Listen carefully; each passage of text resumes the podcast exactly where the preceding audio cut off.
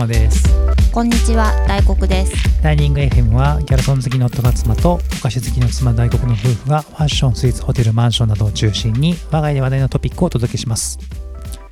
はい、というわけでこのエピソードが配信されるのがじゅうにがつさんじゅういちにち大晦日というわけで、今年はこれが最後の配信になりますと。はい、終わりますね、はい、終わりますねにせんにじゅうさんねんも終わるというわけなんですけど、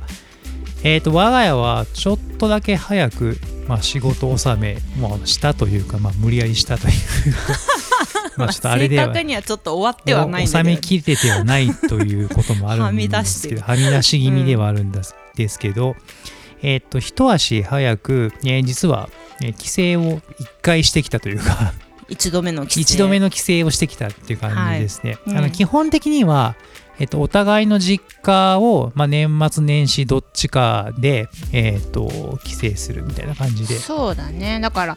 今年の年末は私の実家に、うん、そうですね、で年始は妻の実家にっていう、はい、っていう感じですね、はい、だから来年はまあ逆にしよっかみたいな。そうね、なんか代わる代わるにするかみたいな感じでね、うん、まあ、言ってたりするんですけども、今年はちょうど昨日まで大黒さんの実家、はい、昔都会か田舎のエピソードでもちょろっと話したんですけど、大黒さんの実家がある、えー、石川県輪島の方に、ね、うん、えー、帰省をしておりましたと。で僕はなんだかんだで輪島に行くのが多分にねんぶりな気がするのよね。去年の年末って言ってなかった気がするんだよな。全然覚えてないんだよね。そう、その前の年は年末まあちょっとバタバタして、うん、あの結構行ってましたけども。そうだね、諸事情あって、うん、その年末じゃない時に結構帰ったりとかしてたんで、そうですね、まあ、そうだね、年末年始はいっかみたいな感じはちょっとあったね、うん、そうだね、謎の理論によって帰ってなかったんだけど、うん、まあ今回あのふたりで帰ったのはだから本当ににねんぶり、そうだ、ね、年末に帰ったの感じでした ね, ね, ねコロナになってから本当にその輪島に帰るっていうのが結構その、うん、リスクが高い人が周りに結構いるんで、お年を召した方とかね、感染リスクっていうのかな、うん、だからうちのおじさんも、はいはい、まだずっとほらマスクしてるじゃない。あ、そう、はいはいはい、ね、肺炎になったら俺はすぐに死ぬみたいなこと言ってたから、うん、なんかその感染すると怖い人ってなんか身内の中にいるんですよ。だから親戚も多いしね。そうそうそうそうそう、ね、コロナの時期はあんまり帰らないようにはしていたんで、うん、まあちょっとね、うん、落ち状況は落ち着いてきてってところもあって、ね、うん、まあ、今回久しぶりに年末に帰ってきたってとこですね。うんうんうん、でしたね。あのー、久々に帰ったらちょっと街の様子が変わってたなっていうのが非常に印象的であのなんていうのかな、コロナの時、まあ、帰りませんでしたで、うん、でちょくちょく帰ってきた時は、まあ、家庭の事情があって、うん、なんかそんなにその街の様子を見る余裕が、そう、全然なかったんですよ、うん、ね、今回その帰って久々に、うんうん、よん、ごねんぶりだよね。だからゆっくりその街を見るっていうのが、まあ見, 見, 渡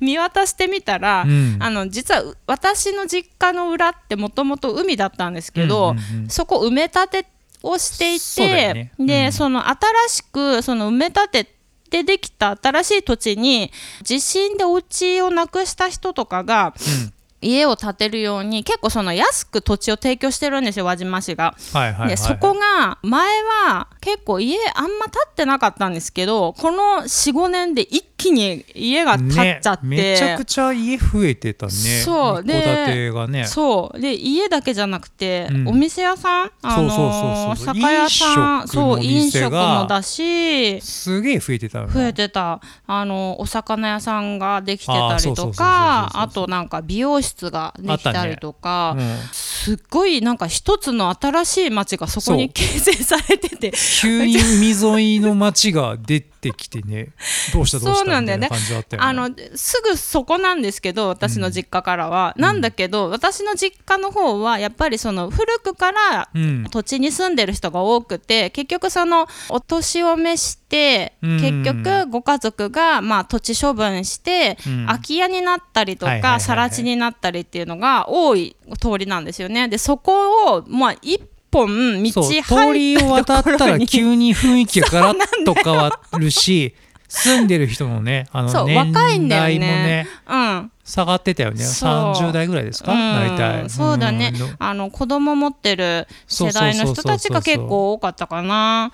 ね、そうだから、まあ、新しい土地に家建ててるからあの新しい家ばっかりだし全然様相が違うっていうか、そうそうそうそうそう、雰囲気がまるっきり違うんだよね。ガラッと変わってたよね。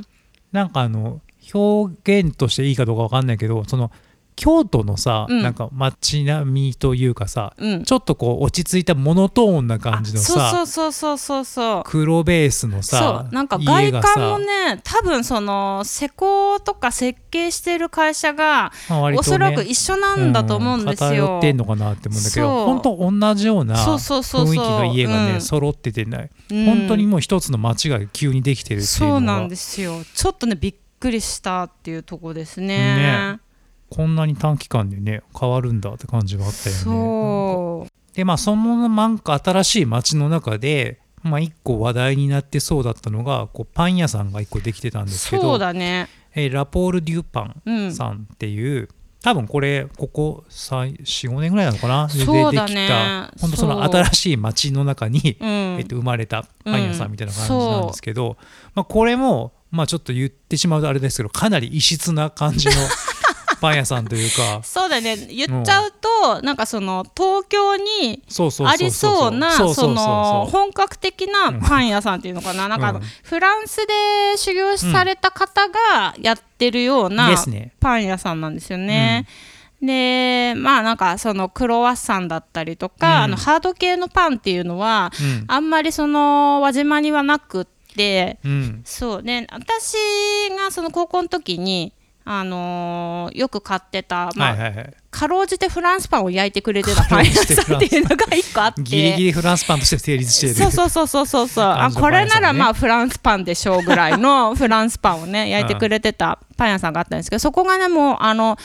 ご病気って言ってたかな、ね、やっぱり、うん、閉店されてて、うんね、えー、その輪島の中で、まあ、本格的なベーカリーってなると、うん、もうこのラポール・デュパンしかないみたいな感じになってたね、うん、なんか世代交代というかさもうパン屋さん交代がさもう行われてる感じはあったよね。なんだけどさいきなり本格派が入ってきてるからちょっとねびっくりしたびっくりした。黒船襲来感があったよね、うん、そうなんですよ。私が エスエヌエス とかで、うん、実家帰る時に美味しい、ね、食べ物屋さんあるかなと思って探してた時に、はいはいはいはい、あのこのラポール・デュパンを見つけて、うん、まあ、家からも近いから、まあ、帰った時に、まあ、そうそうそう行ってみようかなってそう、まあね、実家帰ってねしょうもない食パン朝出されるよりはねしょうもないとか別に言わんねえんやけどまあ行ってみると、まあ、パン屋さん自体はねあの、まあ、そんな大きくもなく小さめなパン屋さんであるんだけど、あ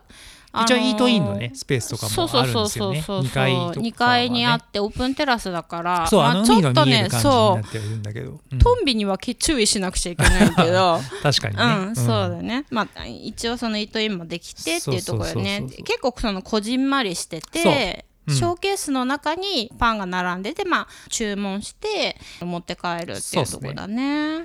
で、たそのパン屋さんですけどめっちゃ流行ってんなびっくりするぐらいに流行っててすごいよねなんか言ってしまうとさその、まあ、さっきも言った通りかなり本格的なさ、うん、感じのパン屋さんだし、うん、ちょっとやっぱり異質なんですよこのそう、まあ、新しい街になってきてるとはいえそうだね、輪島全体で見るとかなり異質ななんだなんだみたいな急に黒船やってきてんじゃんみたいな感じでともすれば敬遠されても僕はおかしくないなっていうようなことも思ったんだけど全くそんなことはなくていやそうなんだよね、あのー、多分焼いてる方は若い方だと思うんだけどだ、ね、うん、接客されてるがの方が年配の男性と、うん、ご両親なのかな、まあ、ご両親なんですかねって感じだよ ね, ねそれもねあのすごく品のいい方たちが接客されててこれは輪島の出身の方じゃないんじゃないかなっていうのは、うん、あなんか標準語使ってたみたいな感じだっけ。そうだしあんな品のいい人輪島にはいないから輪島に怒られるぞ知らんけどでね、私たちあのもう気に入っちゃったからふつか連続で行ったんですよ。そうっすね、覚えてたよね。そうだから昨日もそう来てくださいましたよねっておっしゃってくれて、なんかそういうところがなんかちょっとそのあの高級なフレンチ行った時の人との接客接し方っていう感じがして、心地よい人との距離の取り方っていうかな、ね、あの近すぎず遠すぎずっていうところで、しっかりそのお客さんのことも覚えてるし、なんかそういうところでも顧客の心を掴んでるんじゃないかなっていう、うん、商品はしっかりしてるから、うん、まあもちろんその人気っていうのも分かるんだけれども、その接客されてるねあの、うん、ご両親かな の、うん、あの人柄の良さみたいなのもすごく良かったなっていうところはありましたね、うんうん、っていう感じでしたね、うん、僕あの食パンを食べてみたいなって思ってたんですけどあれもう人気すぎちゃったね、多分秒で売り切れてるんでしょうね。そう僕たち朝寝坊なんでだいたいじゅうじぐらいに買いに行くっていう感じではあったんですけど、まあ、その時にはそういうね食パンとか売ってなくてって感じだったしね。そうだから開店もののいちじかんとかでなくなっちゃうんだろうね。多分ね、まあ、あとまあ取り置きとかしてくれてるはみたいではあるんだけどって感じだね。だからまあもし行ってみたい人とかいたら取り置きしてもらえる商品は限られるっぽいけど、うんまあ、事前にね頼んどいた方がいいのかなっていう感じでしたね、うん、私あの一番最初の日にクロワッサン買ったじゃない、はいはいはいはい、だからあのクロワッサンがちょっとその衝撃的で、うん、東京で食べると、うん、あのロブションうんうんうん、ロブシ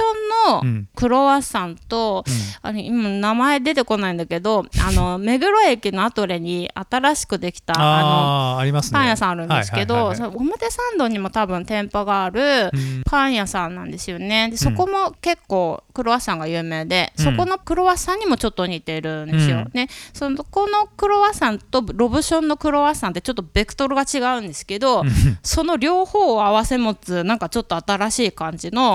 あのクロワッサンだったなっていうところで、結構バターしっかりねそうそうそうそう使ってるパン屋さんだったよね、うん、なんかロブションのクロワッサンってさ食べた時にじゅわっとこうバターが染み出してくるような感じで、あの感じがそのロブションに似てるなっていうところがあって、で多分使ってる素材っていうのはすごくいいもの使ってる感じがするので、うん、あのクオリティを輪島市で食べれるっていう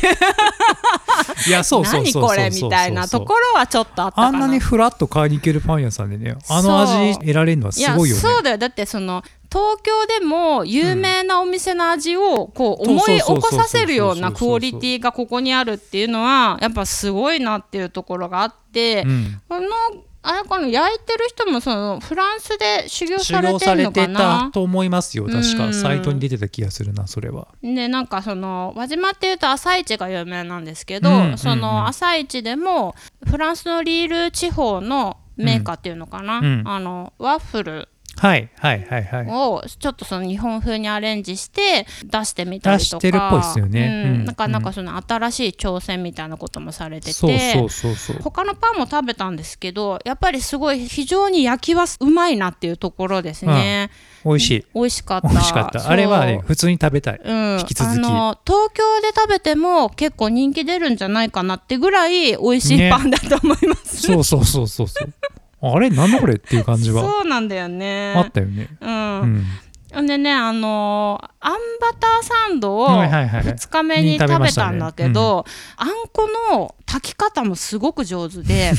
なんで粒あんってさ割とその皮の部分が、うん、あの口当たり悪くなっちゃったりとかして私あんまり好きじゃないんだけど、はいはい、ここのあんバターサンド粒あん使ってるんだけどその皮の部分が全然その口当たりが悪くないっていうか、うん、柔らかく炊き上がってて滑らかでとっても美味しかったですね、うんうんうんうん、だからそのパンだけじゃなくてであんこだったりとかそのパンに使う素材に関しても結構力入れてる感じがするので、まあ、もしあのお近くにお立ち寄りの際はぜひっていうそう、ね、あとあれ多分輪島以外というかさ、うん、結構郊外からも多分来てるっぽいですからね。だってさあのクオリティのパン屋ってないのよ、うん、正直言っちゃうと日本本のパン屋さんはあるけど、うん、なんていうの、うんうんうん、もっとさ、ね、菓子パンを、はいはいはい、あの日本風にさ、うん、焼いたりとかお惣菜パン焼いたりとかの美味しいお店はあるんだけど、うん、ああいうハード系の美味しいパンだったりとか本格的なクロワッサンだったりとか、うん、そもそもまああんまないわな、そう、ああいうのないじゃん、うん、塩ガレット食べてたけどさ、うん、ガレットなんてさ売ってるわけないじゃん、うん、あそこに行かないと買えないわけじゃない、やっぱりその、うん、フランスの伝統菓子だったりとか、うん、タルト売ってたけどやっぱりそれもさくるみをさキャラメリゼしたさあのフランスでよくあるさ、うん、くるみのタルトみたいな感じのものがあったりとかして、しっかりその本格的な味を輪島市で作るっていうところはあの、まあ、チャレンジングではあるんだけれども、うん、やっぱり人の心をしっかり掴んでいて、ね、まあ本間もんはやっぱり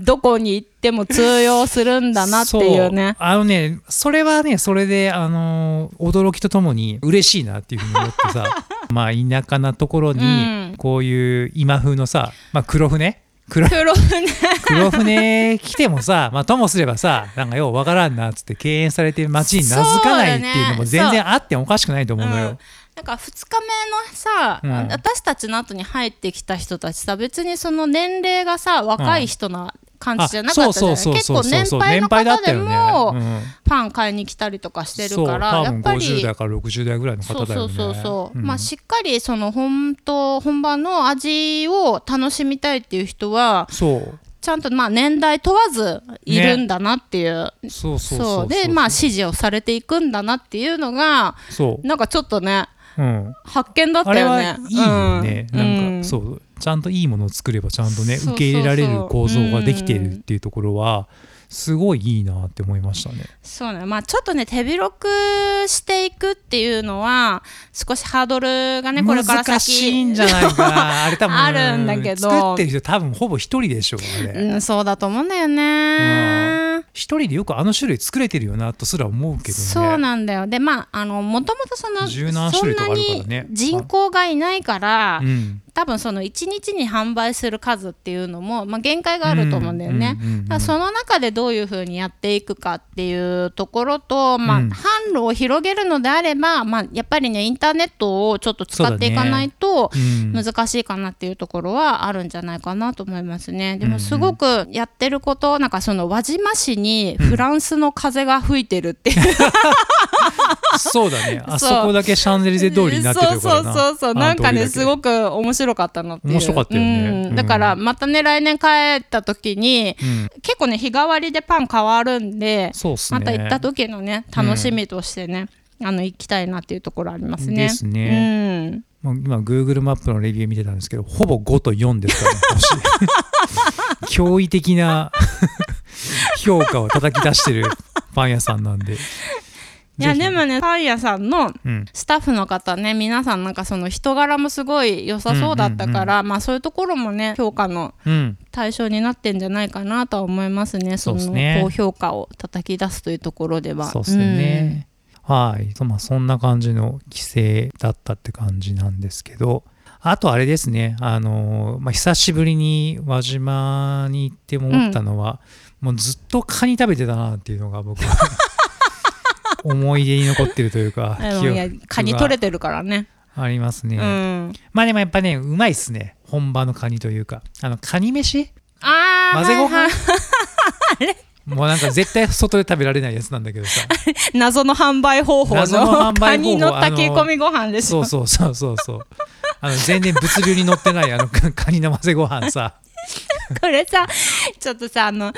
うん、輪島の人たちの悪いところなんだけどさ、うん、なんか本当に美味しいものは自分たちで堪能する癖があんのよ、うん、なんかそれはさ、はいはいはいはい、数を出せないってところもあって、うん、そういう風になっちゃってんだとは思うんだけど、まあ、それは大きいと思うけどね、うん、ベースとしてはね。そう、あの炊き込みご飯のスープと、うん、はい、カニのほぐし身、あとは香箱ガニでしょ。しかもあれそうそうそう、外子と内子っていうね、そうそうそう、それを入れて、うん、あの炊き込みご飯にするその元があるんですけど、もうめちゃくちゃ美味しいよね。めっちゃあれうまいんすよね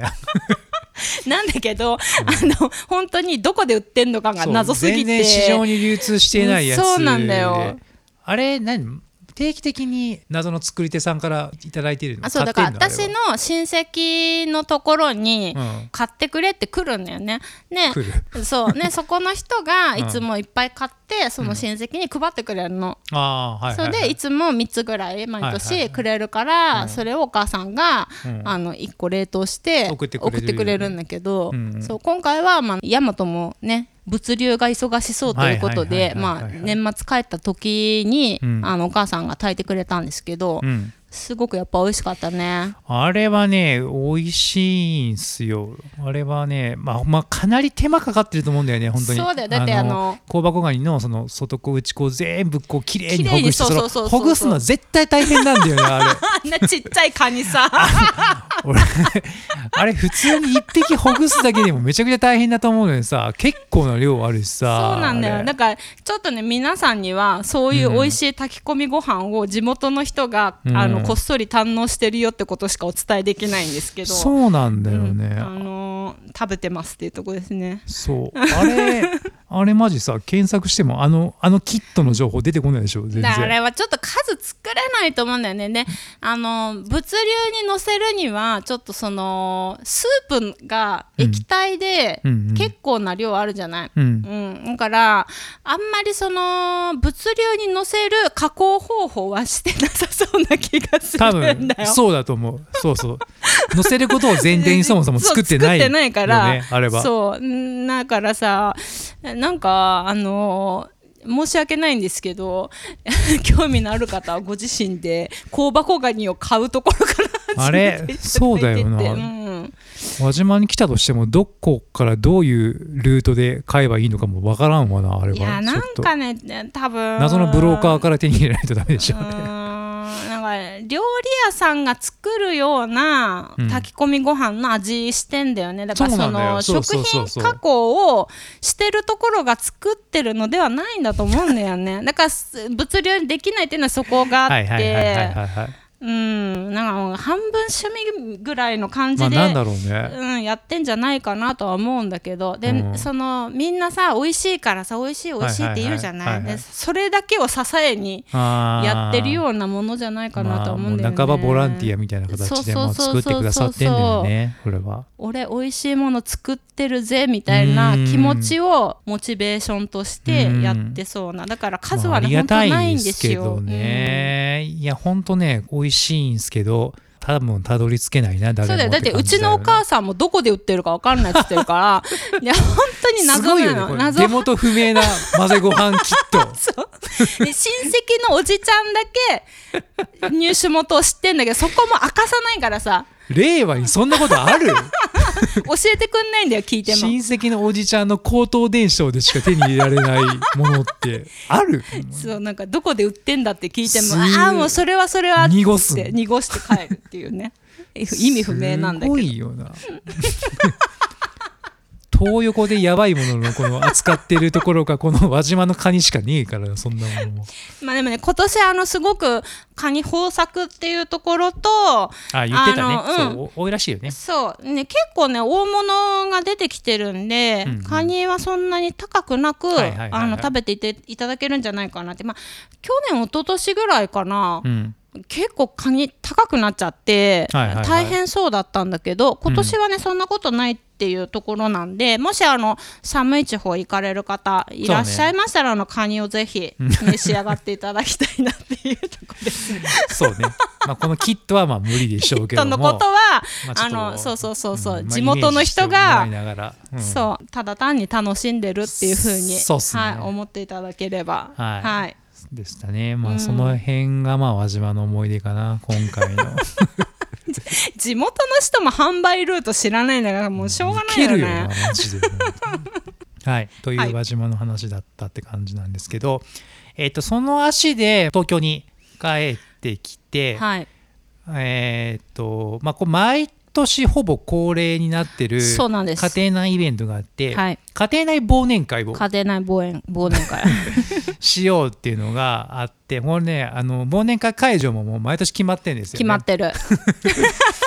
あの白金台にある白金鳥玉っていう焼き鳥屋さんがあるんですけども、うんうんはいまあ、本館別館のはふたつあるんですけど、まあ、大体本館の方に、うんえー、と毎回行ってて、まあ、そこでこう一杯引っ掛けて、あ、まあ今年もお疲れ様でしたという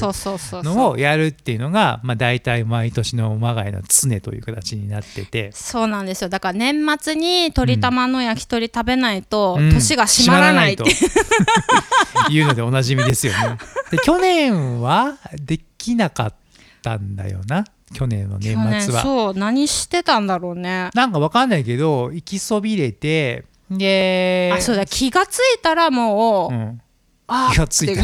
忘れてたんだよね。はってずんだもんじゃねえんだからさはじゃねえんだけど、まあそうそうそう、行けなくて、結局今年のくがつにね行ったぐらいな感じでいちねんはんぐらい行ってなかったんですよね、うん、でまあ今年はまあちゃんとこうタイミングがあったんで、まあ、昨日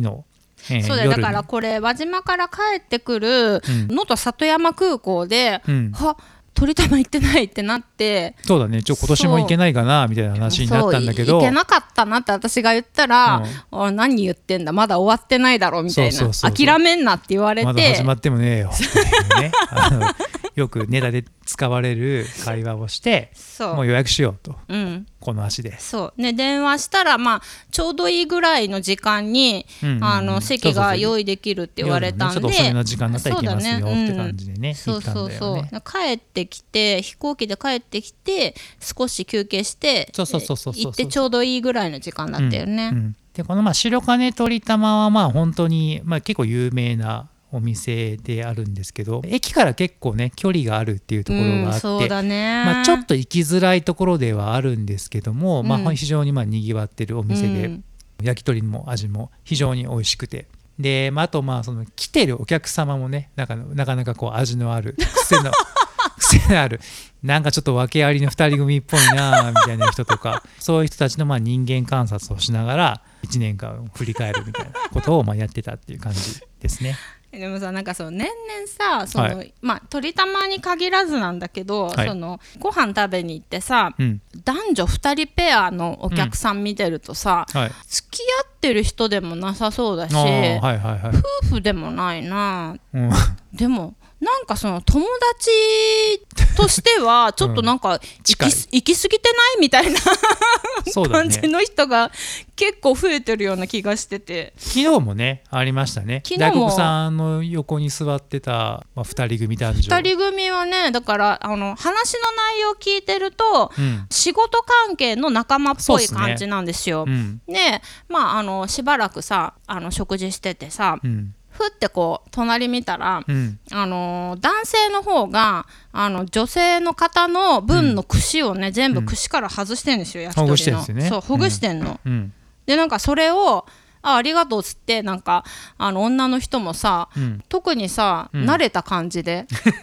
まあいつもしてくれるよねみたいな感じでね、いつもみたいな感じで食べてんのよね、うん、でもなんかそう仕事関係の人にさ、うん、そんなことしてもらうと思って、そうだよね、そう、なんかそのちょっとね関係性がなんだこれはみたいなところあったよね。不思議な方ですよね。うそうそうそう。でも勝間川のさ隣のさ、はい、ご夫婦はさ、はい、すごいさ常連さんだよね、うん、あのー、あのご夫婦はね僕はすごい良かったなと思いますね。うーん、すごいたくさん食べてたし、そう会計する前にもうちょっと来年の来る予約もしちゃおっかっつって、うん、そうそうそうそう、あれ良かったよね。あれいいっすよね。なんかあれは本当にこうお店を楽しんでるなっていう。そうそうそうそう、そんな騒ぎもせずね、そうあの上品な感じで、そう鳥玉でねよくあの見る女性で、うん、あの串を、はい、焼かれた串を並べてく人、はい、食べないって言うんですね。そうあの、うん、時間置いちゃう人、はいはいはい、でも私は熱々が一番美味しいと思ってるから、はい、もうなんか、うん、あの小食ぶってる女が一番嫌いなんですよこれね、あのね串焼いてる人もその、うん、食べるペースとか考えて焼き順やってくれるんですよ、うん、忙しい合間を縫ってね、うん、このペースで出せばいいかなって、次こっち出そうかなみたいなのをやってくれてるんですよ。で、うん、男性はまあどんどん食べちゃうんだけど、女性がこうどんどん串をねこう貯めてく人がいるんですよね。あれはもう本当に嫌で、串ストック戦法なあれはちょっと下せぬよね。あれは早く食べや。そうそうなの。でも勝間の隣にいたご夫婦の奥様の方はものすごい勢いで食べて、うん、食べてた食べてた。あれもすごい良かったなと思って。あれ良かったよ本当にね、うん、やっぱ飲食店ね、ああいう風に楽しみたいよねなんかお話に夢中になるのもわからんでもないけど、そうなんだよね。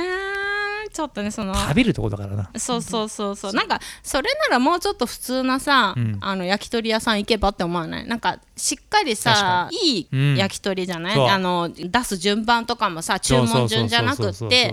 こう食べた方が美味しいと思える順番を考えて出してくれてるから、うん、なんかわざわざそこに行ってさ串貯めるってさ、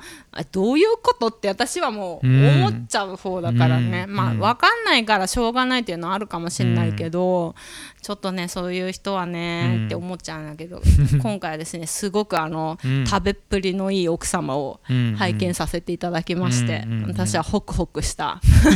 気持ちで帰りましたけれども、うん、そうだねまあそうそう、そんな感じでね、うん、まあ無事、まあ、閉まったって感じですか。これは忘年会をして閉まりましたね。まあちょっと仕事ははみ出してるんで、仕事ははみ出してるっぽいですけどねはい。まあそんな感じで、はい、まあ、年内、まあ、予定してたイベントはこれで終わったかなって感じで、うん、そうですね、あの年明けはね元旦からなるんですけど、今度は僕の方の実家に、はい、戻る感じに、ね、なるので、まあ、ちょっとそれはそれで、まあ、どんな感じだったかっていうのは、まあ、年明けのエピソードでまた話ができればなという感じで思ってますかね。はい。で、またちょっと話が変わって、前回、えっと、お便りが来ましたって言ったところの読み上げをさせていただいたんですけども、あの S さんから、うん、あのあったんですけど、まあ、その後あの S さんからの感想というか、またもう一回お便りを、はい、いただきまして、えー、読み上げさせていただきますと、こんにちは、最新話聞きました。とても参考になりましたと。特に術後の状況や回復までにどれぐらい時間がかかるかは全く想像できていなかったので、えー、手術の日程を決める前に知っておけてよかったですと、まあ、あの後病院は無事決まり、あとは日程を詰めるのみになりました。いろいろとどうもありがとうございましたと、まあ、いうようなメッセージをいただきました、はいはい、どうもありがとうございました。病院が決まりってことですね、ね、まあ、年明けからになるのかなっていうふうに思うんですけどもね、まあ、無事ね手術治療が、はい、まあ、すあの進めばというところですよね、はい、これは、うん、そうだね、もう手術しちゃえばすっきりしますので、うん、ねですよね、はい、ちょっといろいろ大変だと思いますけど、ね、ちょっと頑張っていただきたいですよね、ま、うん、不安な日々をね、うん、まだちょっと過ごされるかと思うんですけれども、一、うんうん、人じゃないぞっていうところでそうですね、はい、乗り越えていただければと、また何かあの不安なことあれば、はいはいはいはい、あの聞いていただければ、はいはいはい、お答えできるかなと思います。確かに確かにということで、はい、そういうメッセージもいただいたんですけど、あの、まあ、こ今回のエピソードで、まあ、にせんにじゅうさんねんどは、まあ、終了というわけで、まあ、来年からにせんにじゅうよねん、まあ、シーズンツーみたいなところに入っていくことになるんですけども、うん、大黒さん、なんか来年のテーマ的なものあります？来年のテーマは、はい、好きなことをする。お、今年はできてなかったそこそこしてたかなっていう気もせんでもないんだけどまああんまり細かいことに突っ込むのは野暮なんで、引き続き話を聞きましょうか好きなことをするというのは、なんかその好きなことと仕事の比重を結構ガラッと変えようかなっていうところがあるんですよ。で、まあ、割と仕事が多かったですね。そうそうそうそう、まあその好きを少し、うん、仕事化するっていうのか、まあ、そういうところをあの今年、今年か来年は、うんうんうん、あの重点的にやっていきたいなっていうところですね。いいですね。そう、はいはいはい、まあ、見入りは少なくなってもいいから、うん、まあ、そこをちょっとやりたいなっていうところで、うん、時間の使い方っていうのを大幅に変更していきたいと思っております。はいはいはいはい、いいですね、うん、じゃちょっといろいろ新しい動きチャレンジとかっていうのももしかしたら出てくるのかな、はい、そうですね、動いたら言います、うん、そうね、まあいいんじゃないですか、うんうんうん、で僕はですね、ちょっとさっきの S さんの話でもないんですけど、うん、健康が健康ね健康はテーマにちょっと今年もジムとか行くっていうところでありましたけども、まあ、ちょっと健康はテーマにしていきたいなっていうところありますね、うん、っていうのはですね、あの年末にあの健康診断を受けたんですけど、うん、まあいろいろ出てきまして、まあ、あの知ってたみたいなものもあれば、新しく新ネタでおこういうものも出てくるのかみたいなところが、うん、まあ、ちょこちょこちょこちょこ出てきたんですよね、うんうん、まあ、なので、あの今まで、ね、もう言っても あのあれなんですよね、まあ、病院僕も別にそんな好きじゃないですし、結構気が乗らないっていうところもあったんで健康診断に引っかかったりしたものも、まあ、再検査サボったりしたものもね、うん、やっぱ結構多かったんですけど、ねうんまあ、来年はちょっとちゃんと年明けてから落ち着いたらちょっと行こうかなと、うん、ちゃんとね直していこうかなっていうのは、うん、年もね取ってきたっていうところもありますし、少し前のエピソードで話したんですけど、あの一月にいっこ新しいことをしていきたい、はいまあ、いちねんでじゅうにこ新しいことをしていきたいっていう話をしたんですけど、はい、割とそのマインドになると、うん、病院に行くっていうこともこれはちょっと新しいことのコンテンツなんじゃないかっていう発想の転換が僕の中で生まれてきたんですよね。お、これでまた新しい病院行けるなみたいな。いいのか悪いのか知らんけど、まあ、その結果、まあ、割と結構前向きに捉えられてるから、うんよかったね、でもそれはね。そうですね、うん、おまた新しい検査できんじゃん、これチャンスじゃんとか、今月こんなに検査できていいんですかみたいな、そんな感じの発想ですらなってきそうな感じがあるので、うん、一応ね前向きに捉えてそこはちゃんと治療をしていきたいなっていうところ、ね、そうだね。だからちょっとね今回のこの健康診断の結果を得てですね、はいはいうん、私の方では、まあはい、食事面は大幅に、はいはいはいうん変更せざるを得ない変更せざるを得ない、はい、そうですねというところですね、はい、一回さあの、はい、夕飯を粗食にしようっていう時があったじゃない、うん、あの、はい、おにぎりおにぎりあおにぎり機ありましたね。おにぎり機あったじゃない、はいはい、だからおにぎりを夕飯から朝食に、うんうん普通だなそうある意味移動させる、はいはいはい、まずまずね、まずね、はいはい、今あのあんまり食べてないんだけど、ね、炭水化物を朝しっかり取るっていうところ、うん、で夕飯はあれ鍋の方がいいのかな。夕飯鍋はねだいぶいいっすよ。だいぶいいのかな、はい、夕飯はご飯しっかりなそうそうご飯を抜いて、うん、野菜多めのお鍋にするっていうところですね。それを年明けから冬場そうだね冬場はしっかり回していこうかなっていうところですね、うんうん、そうですね、うんまあ、あのちょっとさっき説明をし損ねたんですけどコレステロールのね悪玉コレステロールの値が結構高いぞとご指摘を受けまして、ねまあ、年前々からねそうなんだよ高めなそう高めなんだよねそうそうそうそう記録、記録を出してたんですけども今回またちょっと上がっとるぞお前はっていう風になったんで、まあ、いよいよ持ってねちゃんとしていきたいなというところがあるので、まあ、運動とかもね、まあ、もちろん組み合わせてっていうところにはなるし、うんまあ、場合によってはその薬っていうところも、ね、あると思うんですけど、まあ、食事も塩も気をつけていきたいなというところで、そう、大黒さんにも ね, そうだね手伝っていただ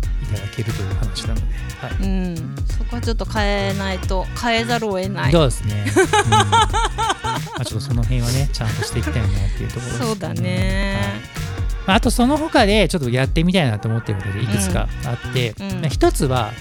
動画動画ね動画をなんかやってみたいなと思ってて、まあ、このポッドキャストそのものの動画化みたいな、うん、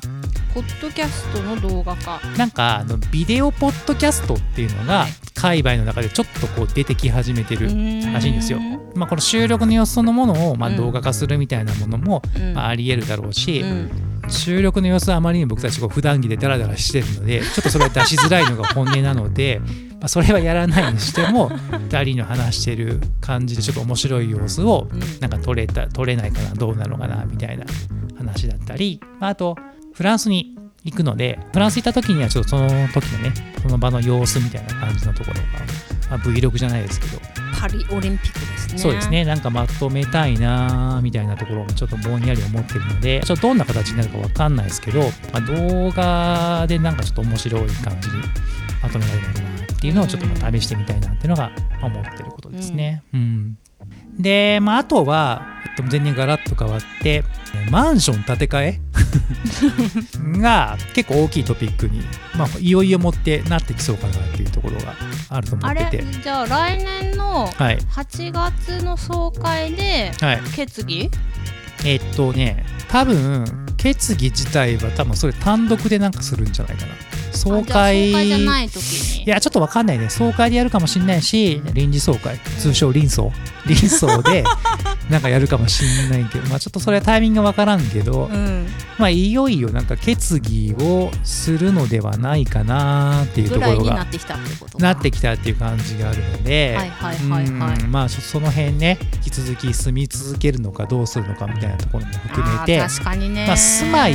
どうするのか問題は、まあ、来年は結構大きいトピックになるかなっていうところがあるので、そうだね、まあ、一回引っ越ししなきゃいけないんでね、どっちにしてもそうっすね。で最短出ていくのがまあ来年中になるのかどうなのかちょっと分からんけど、うんまあ、多分現実的には多分ねその再来年になるかなっていうふうには、ねうん、には思うんだけど、本当に次どこに住むのか、そうだね、賃貸なのかまた買うのかどうかちょっと分からんけども、ね、その辺はちょっとあの大きいトピックになるかなっていうところですかね、うん、はい。あとは、まあ、このポッドキャストそのものに対して、はいまあ、ちょっとどうしていくかみたいなところではあるんですけど、うんまあ、引き続きね来年もまあやっていきたいかなっていうふうに思うんですけど、話のテーマみたいなものとか、うんまあ、頻度みたいなところとかもいろいろまたしっくりくるパターンを掘っていきたいなっていうところがありますかね、これは、うんうんまああのー、いろいろね試してていっこガチッとしたテーマを決めてやるみたいなパターンもあれば、ここ最近結構フリートーク気味な感じで進めていくっていうパターンもあれば、うんまあ、どういうのがいいかなみたいなところもあったんですけど、まあ、これも昨日ちょっと忘年会のでも議題に上がっていましたけどもフリートークはフリートークでいいんじゃないかみたいな感じでね、話とかもいやそうなの、なんかそのフリートーク会みたいなのを聞いてた時に、うんうん、私たちは面白いんだけど、うん、でもそんななんか聞かれてないなっていうところがあって、まあ、聞かれてるものもあれば聞かれてないものもあるって感じでしたね。そうだからそれはなんかタイトルが悪いんじゃないかみたいなところあったんだけど真面目に話してたこれはお前のつけてるタイトルが悪く、悪くてただ単純になんか シーティーアール が悪いだけなんじゃないかみたいな、ね、そう話をしてて、うん、なんかがっちりこれ話すって決めてさ、はい、メモ取ってやっちゃうと、うん、なんかそれを話すのに一生懸命になっちゃって、うんね、余白がないというかさ余白がないね、うん、だから余白がないとさ、うん、そこになんか面白さが出てこない、まあそうだね、あの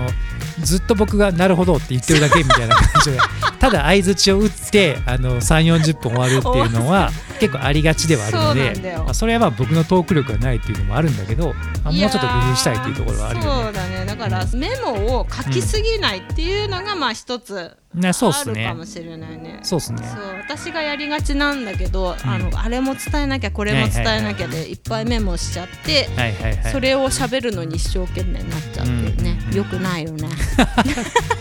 めちゃめちゃ真面目に反省会、そうあの人間観察だけではなく真面目にねこのポッドキャストの振り返りとか実はやってたんですよねよくないなって思いながら焼き鳥食べましたむしゃむしゃね、はい、あの出された串をすぐに食べるってことをね誰より早く口をちぎっては投げちぎっては投げのペースでね食べてたりしたんですけど、まあちょっとその辺ですかね。ちょっとフリートークというかいい感じにね余白を作りながらそういい感じの話とか、ね、できればいいですよね。だからやっぱりなんか普段喋ってる感じみたいなのが出た方が面白いんじゃないかなっていうのはいちねんやってみて思ったとこでありますね。